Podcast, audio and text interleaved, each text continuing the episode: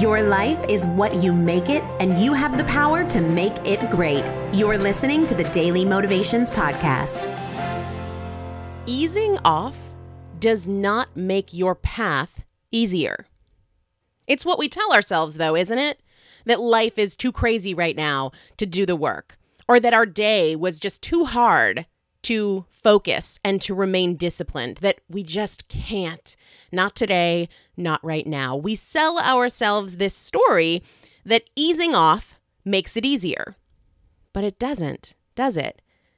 In fact, it usually makes things harder. It creates a situation where financial situations get worse, where cravings get worse or weight is gained, where doubt grows and our sense of personal power is diminished.